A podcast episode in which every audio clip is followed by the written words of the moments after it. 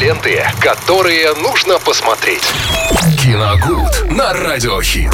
А в мир кино и сериалов приглашаем вас вместе с Виталием Морозовым. И, конечно же, всегда рады посоветовать вам что-нибудь интересное, что можно посмотреть уже этим вечером. Виталий уже в студии. Добрый день. Да, добрый день. Привет, Максим. Ну, давайте сегодня внепланово тогда поговорим о том, что можно посмотреть в кинотеатрах на этой неделе и на предстоящих выходных. Это один из фильмов производства Китая «Рыцарь теней» к нам добрался до больших экранов с Джеки Чаном, Ого! прочим, в главной роли. Давно его не видели на Давно, больших экранах. Давно, абсолютно давно. Хотя в Китае, мне кажется, он чуть ли не каждые полгода что-то штампует. Да, там тоже выходит множество картин с его участием. Вот одна из них э, добралась э, до нас. А снята она была еще в 2019 году, аж а, фактически три года назад.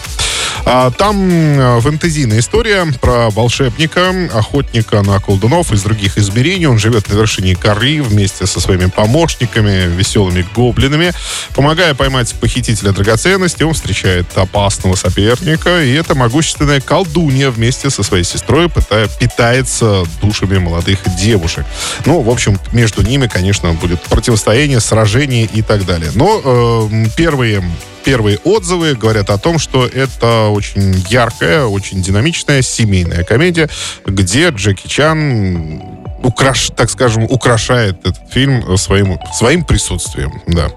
А, вот так что можно посмотреть на больших экранах. Кроме того, выходит э, триллер «Бешенство» 2023 года с э, Дмитрием Дьяченко, режиссер, который э, обогнал, так скажем, обогнался своим фильмом «Аватар» уже. Это он снимал «Чебурашку». Она, кстати, выходила э, в начале января. И теперь он появляется на больших экранах с триллером в стиле, в духе нечто, наверное. Вот это вот скачок от детского да. семейного вот фильма меня это тоже триллеру. всегда очень поражало, как насколько разноплановым, да, может быть режиссер, который снимает детское кино и вдруг так вот переносится во взрослое. Ну, то же самое было, когда триллеры. Ричи снимал Аладдина.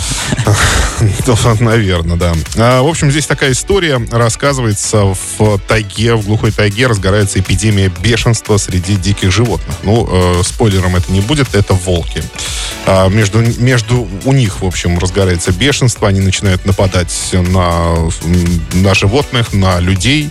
И в это время как раз неспокойный отец привозит своего сына в охотничий домик, ну, чтобы тот там пересидел какое-то время. Причину, ну, давайте не будем называть, узнаете ее из кино. Почему, почему они туда приехали. И не могут оттуда никак уехать, потому что отец пообещал э, сыну, Ну, что, дал обещание. да, да, что он ему поможет. В общем, да. Ну, мне кажется, просто это будет завязка такая, которую, ну, было бы интереснее все-таки посмотреть в кино.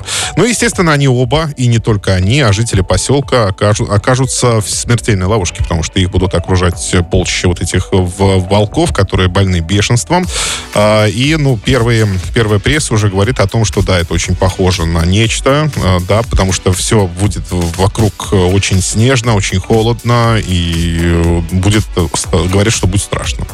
Так что вот это кино тоже можно посмотреть в кино. А, Вот на этом все. сегодня. Спасибо, Виталий. Ну, а у нас на этом не все у нас. Впереди яркий предпраздничный день. Виталий, спасибо, что рассказал про премьеры. Продолжаем с лучшей музыкой делать ваш день еще приятнее. Ленты, которые нужно посмотреть.